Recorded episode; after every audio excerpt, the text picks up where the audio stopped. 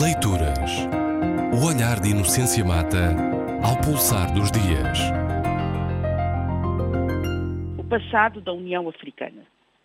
Por ocasião do 25 de maio, acontecem, como sempre, muitas realizações de cidadãos africanos, de entidades oficiais e até, hoje em dia, de instituições académicas.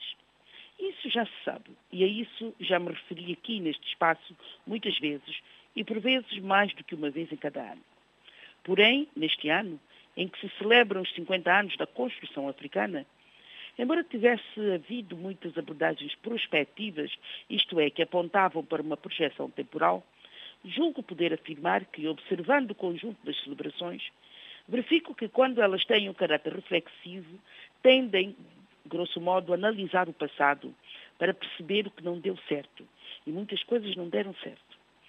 E desvelar os meandros dos 50 anos de uma organização que nasceu pautada por um objetivo maior, construído com base na filosofia da solidariedade e do panafricanismo. Objetivo que cumpriu, não se tenha dúvidas quanto a isso. Apesar de outros projetos dessa construção africana terem ficado adiados por razões de vária ordem, alguns dos quais continuam com o renovado projeto da União Africana. É uma tarefa produtiva essa de lembrar o passado, mas no sábado passado, dia 25 de maio, quando os governantes africanos representantes dos 54 Estados da União abriram em Addis Abeba, Etiópia, as celebrações do 50 aniversário do Bloco Continental, não esqueceram a complexidade de problemas que a África enfrenta, mas não deixaram também de assinalar os progressos que o Bloco Continental tem feito. Um imenso progresso é, sem dúvida, a presença de uma mulher, a sul-africana Nkosazana Dlamini Zuma, a dirigir os destinos uh, da União Africana. Presença impensável há 20 anos, quanto mais há 50 anos, quando toda a tribo de políticos africanos era exclusivamente masculina.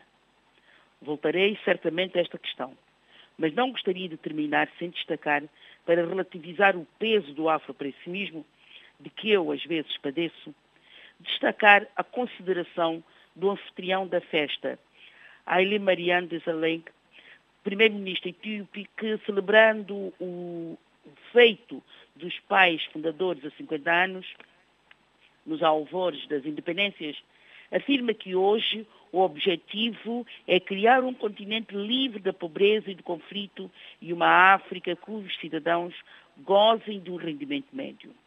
Tarefa de Hércules, sem dúvida, porém possível se pensarmos que a África, como têm demonstrado especialistas da economia e do desenvolvimento, é a parte do mundo que mais cresce. Será, portanto, julgo eu, uma questão de gestão, de governação ou de governança, palavra que já entrou para a língua portuguesa. Já a terminar, quero assinalar três boas notícias para as literaturas africanas em português nas duas últimas semanas. A distinção de Eduardo White, como vencedor do Prémio Glória de Santana, a distinção de Onjaki, pela Fundação Nacional do Livro Infantil e Juvenil do Brasil, pelo seu romance A Bicicleta que Tinha Bigodes, livro que já havia sido distinguido em Portugal com o Prémio Bissaia Barreto de Literatura para, para a Infância. Finalmente, a maior distinção, o Prémio Camões, que este ano distinguiu Miyakoto, escritor que se dizia estar há muito tempo no corredor dessa distinção.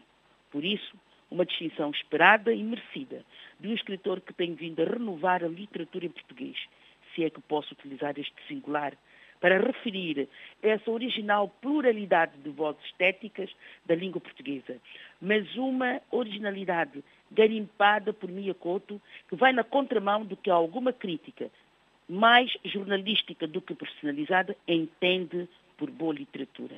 Mia Couto traz para a literatura em português o Moçambique ausente das narrativas ditas cosmopolitas, e isso não é coisa pouca. Mas ao Prémio Camões voltarei numa próxima crónica. Por agora ficam as minhas densas e intensas felicitações ao laureado. Leituras. O olhar de Inocência Mata ao pulsar dos dias.